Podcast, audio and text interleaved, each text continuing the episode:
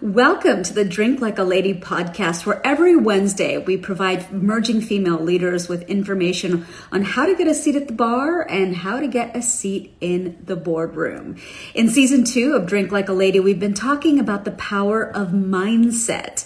And particularly in episode nine today, we're going to not only be talking about the power of mindset, but how important mindset is when we are talking about Hi, Jean. How are you? I see that you've just joined we are talking about the power of mindset and how it relates to negotiation. So I'm just waiting for my partner in crime who joins me every week on this podcast, Kathy DeChirico Stuart, who is a business strategist. And we are going to be talking about the six ways that you can come to the table and be a better negotiator. Now, one of the things that we want to talk about as I'm waiting for Kathy to join me is that women traditionally, before they join the workforce, one of the things, one of the pieces of, one of the quivers that they had in their in their um, one of the arrows they had in their quiver was likability right? That was the only asset that women really had. And as we entered the workforce and we realized that well there are other factors that need to play into our warmth and into our competence um, that likability necessarily go away. And we're going to talk kathy and i are going to talk about the fact that that likability factor often dings our ability to go into a negotiation and speak with confidence. Hi kathy how are you Hi, Joya. Welcome to Wednesday. I match your walls, I see. That's beautiful. Thank you. Come on over. I was just starting to say that part of the reason that women avoid negotiating is our likability factor. Uh, for, for many, many years before we entered the workforce, likability was one of the only things that we had before we started being judged by other metrics. So I wondered if you had some thoughts on that. No, I think that's really, really key. I think it's also part of the femininity of what we bring to um, to society, to our families, and to ourselves. Um, to get rid of that, though, is really hard. So you've got to sort of own it and understand how to manage that. So if likability aren't isn't one of the metrics that we necessarily need to be worried about anymore, what are we worried about when it comes to negotiation? What we're worried about is whether or not um, we are fitting in. That goes back to the likability. Um, it also has to do with whether or not um, we're, we're being perceived as too aggressive. And we hear that a lot that women, you know, if you're being direct, you're now aggressive, where men is being, the men are being creative, uh, not creative, competitive. Um, they're creative in their competitiveness. Um, so it's really important to really become so self-aware when you go into a negotiation. And we're going to talk a lot about that, even some of the stumbling blocks that both you and I have had along the way. So, for those of you that are just joining us, myself and Kathy every week host the Drink Like a Lady podcast, where we are teaching women not only to get a seat at the bar, but also to get a seat in the boardroom. And in episode nine, we are talking about the power of negotiation and the mindset that you need to be a better negotiator. But before we launch into our six tips today, Kathy, we talked about one reason why women don't like to negotiate, and that's because we don't like to ding our likability factor. But what's the other reason we don't like to negotiate? We don't like to negotiate because we um, we, we want to fit in, um, and also it, it seems like it's too self-centered. Mm-hmm. You know, when we start to negotiate, it's about the point of you know, are is someone going to look at us and say, "Are we self-centered?" Um, and not understand we have choices. That's really really important. And it's also seen as a chore, right? Like there's oh, language, oh, yes. there's tools, there's things that you need at your fingertips in order to be able to be a fierce negotiator. I will be the first to say I've always been the worst negotiator in the world. And I've really had to learn as I've gotten to, you know, be a woman in business, own my own business, that there are going to be people that there are going to be people that want to negotiate my products and services. And I need to have language tucked away in my back pocket and ready to counter you know, when we're going to get to it at the end, but one of the things is I've always been great at negotiating for others. But when it came to me, whether it had to do with my feeling, well, I don't deserve this, or they're going to think that, you know, um, you know, I'm trying to take something over on them.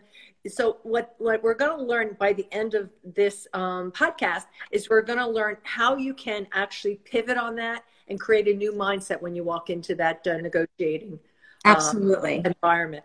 All right, so let's get into tip number one. Tip number one for really having that mindset, that shark mindset to go yes. in and negotiate is to prepare fully. And what does that actually mean? Well, in my world, I want to know what that seat commands in terms of salary. So you can go on a site called Fairygodboss, you can go on a site called Glassdoor, but see what your seat commands in the marketplace right now. That is a huge way to go unprepared. And if you're already in a position um, within a company, it's really, really important to talk about, you know, what's going on and what you've already created value for the company. Always remember you, how are you creating value and what that looks like, and put a dollar amount to it. Make sure it's quantifiable as well. Yeah, we had I had an, a speaker this morning, and one of the things that she wanted was a promotion, and she was like, "How do I even ask for that in this environment?" And I can, I came back with, "Well, you got to have three bullet points, right? Here are three facts about the value that I have added to this organization and give it a timeline, right? Maybe in the last quarter, in the last three quarters, year over year, I was able to bring this many stakeholders to the table. I was able to bring in this many projects that brought in this much revenue. Have those bullet points handy, especially if you're talking to a room full of men. and especially, absolutely. And if you can somehow quantify something, men like numbers. They are their their head is about numbers. How much percentage over and above? Um, how quickly did you do it? All of those factors are really key. Um, it, it makes you have a lot of credibility in your negotiations. So Mira's just joined us, Navina's just joined us, Bhavani's just joined us. Ladies, if you have some questions, please throw them my way. And three, please throw them Kathy's way. We are hosting the weekly Drink Like a Lady podcast where we're teaching women, emerging female leaders anyway, how to get a seat at the bar and how to get a seat at the boardroom. And today we are talking about the power of mindset when you're negotiating. So point number one and tip to be a better negotiated negotiator is to make sure that you are prepared fully and come to the table armed with all the information about what your seat commands in terms of salary and the bullet points to back up why you deserve that particular job. The second one is to cultivate positive emotions. And Kathy, I'm going to let you expound on this before I add my thoughts. Okay, great. One of the things that when you feel good, whether it's an emotion, a positive emotion, you've had a success, etc. When you feel good and you're going into that negotiation, what that does is it actually elevates the chemical responses in your own body. So talk about your own story, your wins. Or actually, you know, if you need to speak to someone prior to the negotiation that's positive, that they can help you, do that as well. Uh, I've always found that when I negotiated and I had heavy negotiated, I preferred not to speak to anybody because all of a sudden they might say, oh, maybe you missed this and maybe you missed that. Be prepared, like I said before, fully, but then absolutely focus and concentrate on where you're going with it. Olympic athletes will often visualize again and again and again the moves that they need to make in order to win, in order to get the gold yeah. medal. And so your brain doesn't actually see the difference between when you're physically actually doing the activity or if you're running through it in your mind. So if you are able to cultivate those positive emotions, really visualize how you want the negotiation to go, that can be an amazing way to go into a negotiation mindset. I also believe in storytelling. So rather than tick off the five ways or the five last jobs that you had on your resume, can you tell three stories about three wins that you've had that really demonstrate the acumen and and what you bring to the table in the way of skill sets? You know, Joy, you, what you brought up was the number three. I want to talk about the number three in everything you do. Number three makes it easy. It's three key points very easy for someone to remember. You start going into anything over four, whatever, people are like, oh, wait a minute, I forgot the first one. So sticking to the number three is really um, excellent uh, guidance. We welcome anybody who has questions to please put them in the little chat function down below. We are taking questions today, but we are talking about the power of mindset and what it takes to be a fierce negotiator. So, number one is to prepare fully. Number two is to make sure that you cultivate positive emotions and tell stories about your wins. And number three, Kathy, is to boost your emotional intelligence. What do you mean by that? Well, you know, emotionally, we have to understand where we where we sit within where we are going into a negotiations. So, feeling good about yourself, um, understanding the nonverbal cues uh, is very important. One of the things I learned very early on is if you're in an uncomfortable situation, you're, you're it's a, all you have to do is just recross your legs. What that does is physiologically, it changes the way you feel, and then it helps you create the the type of um, emotional balance that you need. I remember interviewing somebody about body language, and actually, Ria Shivnani is asking a question about this. But make sure you look sometimes at people's feet if they're interviewing you. If their feet are not pointed at you, it means that they're trying to exit the conversation. So, what can you do to reel them back in? Same thing when you're in a networking situation, but of course, today we're talking about negotiation. Ria Shivnani asks When you prepare a certain visual and you keep preparing that way, doesn't it throw you off if something else happens?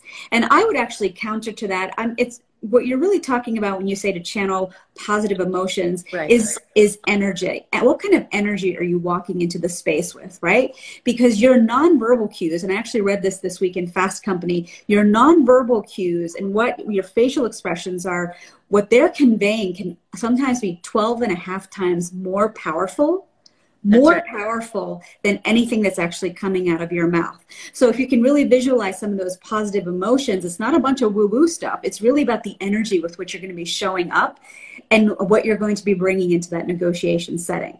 And then the positive emotions actually is reflected through how you look, whether you're smiling, how you hold your body, all of that. It's like taking a look at the entire package. So, number one to being a better negotiator and being in the right mindset to be a great negotiator is to prepare fully. Make sure you know what your seat commands in the way of salary. Number two is to cultivate positive emotions. Really visualize yourself succeeding in this negotiation setting. Number three is emotional intelligence. Watch the verbal cues, watch the nonverbal cues. And number four is negotiating communally. Kathy, can you talk about what that means? Oh, this is the one that I talk about where I um, I tripped up. I, you know, you reframe the negotiation so that it's not all about you. And this is uh, my whole my whole career up until about I'm going to say 10, maybe 15 years ago.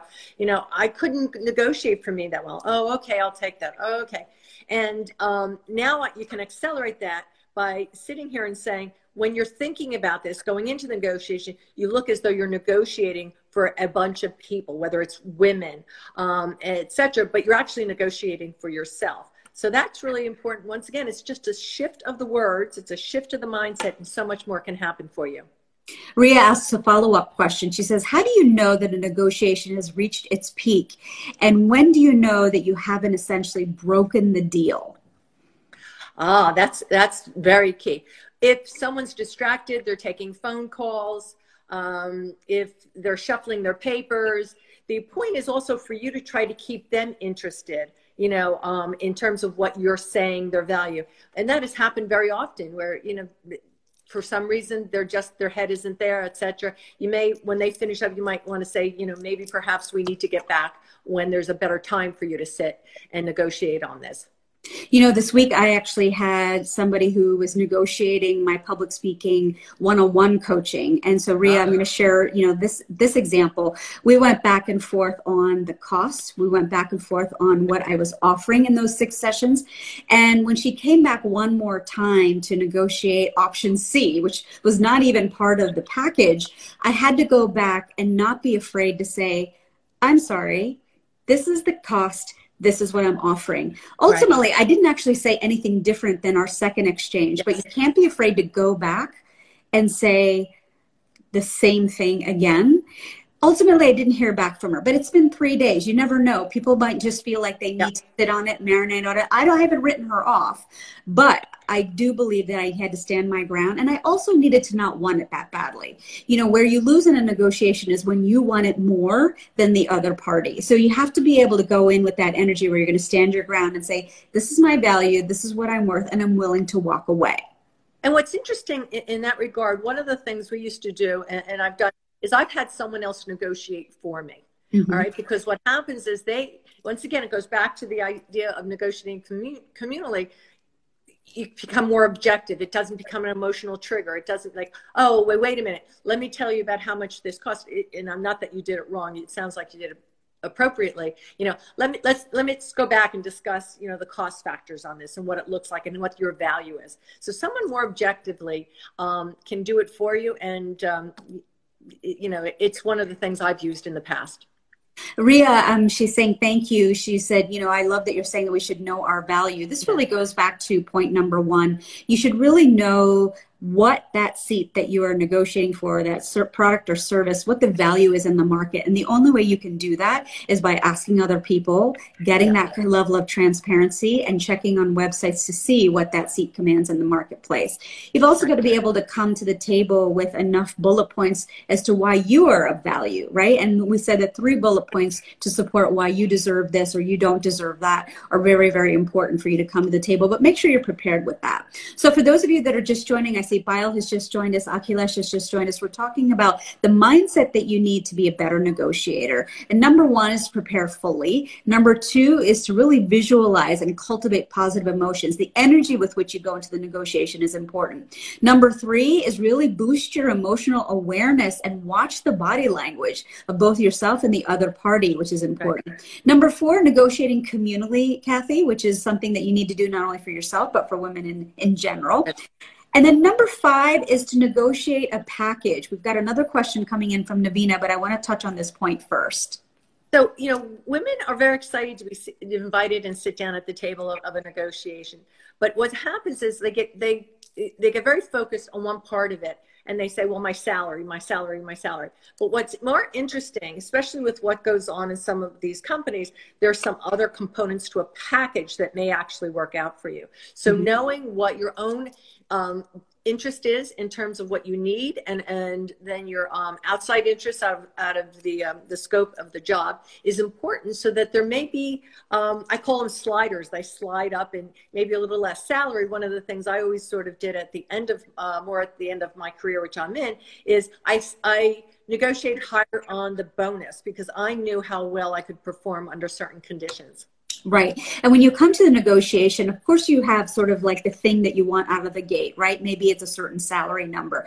But if you don't necessarily get that number, and maybe you get something that's a shade lighter, lower than that, what else can you ask for? Could it be continuing education and a budget for that? Could it be for personal development? Could it be more weeks off? Could it be flex time to do different things? Could it be a sabbatical that you can go on sabbatical exactly. and go learn something? You know, like what else can you have prepared and tucked away in your back pocket that if you don't get the number you want, these are the other things that I would like to negotiate for. And you know, especially if you're relocating and all of that other things, there's lots of things that you can slip in there. You know, relocation, um, they'll pay you a package. Well, then I want you to pay for four months of uh, an apartment while I'm looking, etc. So those things they're offered to a lot of uh, individuals. My son-in-law is now looking for a place and to look relocated. The way he he looks at it is so positive in terms of well, here's the package. What does it look like? You know, the timeline, etc. So you can learn also by just listening to how men may have negotiated um, a package rather than just the salary component. Allison Taffel Rabinowitz was a speaker on negotiation at Lady Drinks um, twice now, and one of the things that I love that she says that when that salary paper, when that what that salary offer paper gets slid across the desk, and you look at it for the first time, women immediately say thank you. Yeah. Not say thank you. The first things out of your mouth should be, according to Allison, is this is a great place to start. Beautiful. And if you still feel like you are not in a place where you have the words to counter, you know, say, you know what, give me a minute. I just want to get my notes together. Even if you didn't actually take notes, but take that moment to leverage the pause and really get your thoughts together on what you're going to say next. Um, Navina Chabria is asking a question How do you negotiate effectively when you don't have the healthiest of relationships with a superior or your boss? What do you have to say to that, Kathy? Well, that's that's a great question. That right in itself will bring you anxiety. I've been there. I'm sure we all have been there. But here's what I'm going to say. Um, once again, you've got to get um, balance yourself internally, emotionally, because the emotions will really trigger you to, to second guess, your, guess yourself. Um, the other thing is if there is someone who has a great relationship with your boss, I would go and sit with them first, and I talk about and make sure you have a good relationship with them as well, and say how how do you get in the negotiation process? How are you creating the relationship that's making it work for you? Get some insights on that, um, those tools from someone who has a great relationship first. And once again, go back through the points we're talking about. One of them is always be prepared. What if, you know, if they're looking about, uh, to negotiate a new position, but they want you to move, you know, are you willing to move? Don't just go in saying, well, you know, I'm not going to move. So that's not really a negotiation when you know that person might already have something set in their mind right? It's more like a plaintiff, right? There's nowhere yeah. to go with that. Exactly. Um, Navina, one thing that I would share that I've learned from all the speakers that I've interviewed over the years is can you think about a way that you can make your boss look good? Or can you do something to make your boss's life easier? It's something my grandmother actually used to say. You have to look beyond what people say they want and anticipate what they need. And they are going to just sit up and notice you so much more when you're able to do that kind of future casting with a boss that you may or may not have a great relationship with. Me personally, I would go in at a regular cadence and make sure I had an opportunity to share what it is that I have done well in the last quarter or in the last month. And whether or not they want to hear it, I would want to make sure that I had that check in to just say, pat me on the back because this is what I did this this this quarter. Well, those are really great insights. I think you know you had a very wise um, family to back you, and and, and uh, it's a good uh, tool. I think we all go in thinking at the end that we're going to make someone look good, but the fact that you actually say it yeah. um, reinforces the belief that you have right up front. And for those of you that are listening, there's a great book on this. One of the ladies that I'd interviewed at Lady Drinks many years ago, her name is Fran Hauser, and she wrote a book called The Myth of the Nice Girl. So you want to talk about likability. You know, she's ta- she really gives you a lot of tools and language that you can use to be nice, but you can still, you know, create boundaries and get the things that you want, especially if you're in a negotiation. Excellent. All right, so to recap, for those of you that are just joining us today on the Drink Like a Lady podcast, we're talking about the six ways to be in the mindset of a great negotiator. And number one was to prepare fully. Number two is to cultivate positive emotions. Really be mindful of the energy with which you're walking in. How can you cultivate that before you even harken the door? Number three is to boost emotional intelligence. Watch the verbal cues, watch the nonverbal cues, because nonverbal cues actually can convey 12 times more powerfully than anything that comes out of your mouth. Number four is to negotiate communally, Kathy, and you say reframe the negotiation as if you're negotiating on behalf of a group or individuals. And number five is to negotiate a package. If you don't necessarily get what you want right out of the gate, have some of the backup items that you would like to make sure you get in lieu of maybe the salary or the vacation or whatever it is that you went into the room asking for. But make sure you have a fully formed argument for those backup items. That is so important because if you think about it, I mean, I know that at some point um, I was able to get car allowances. So if I didn't have to cost have the cost of a car, um, I took it out of what I would bring home, etc. So I looked at that as well. So being absolutely fully ready to uh, have a, a lot of different options on the table is important.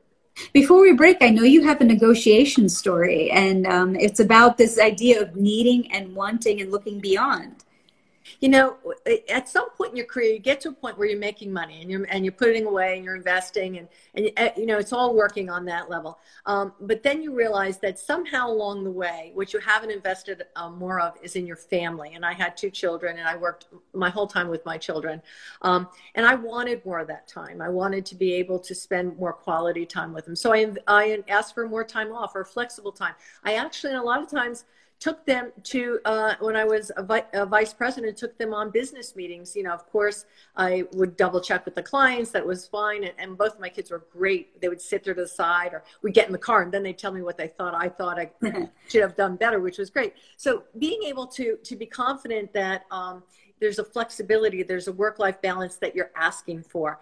Um, the other thing was, once again, I had said this prior to this, was I knew at certain points in time that my bonus structure was more important to me in terms of what I was able to bring home.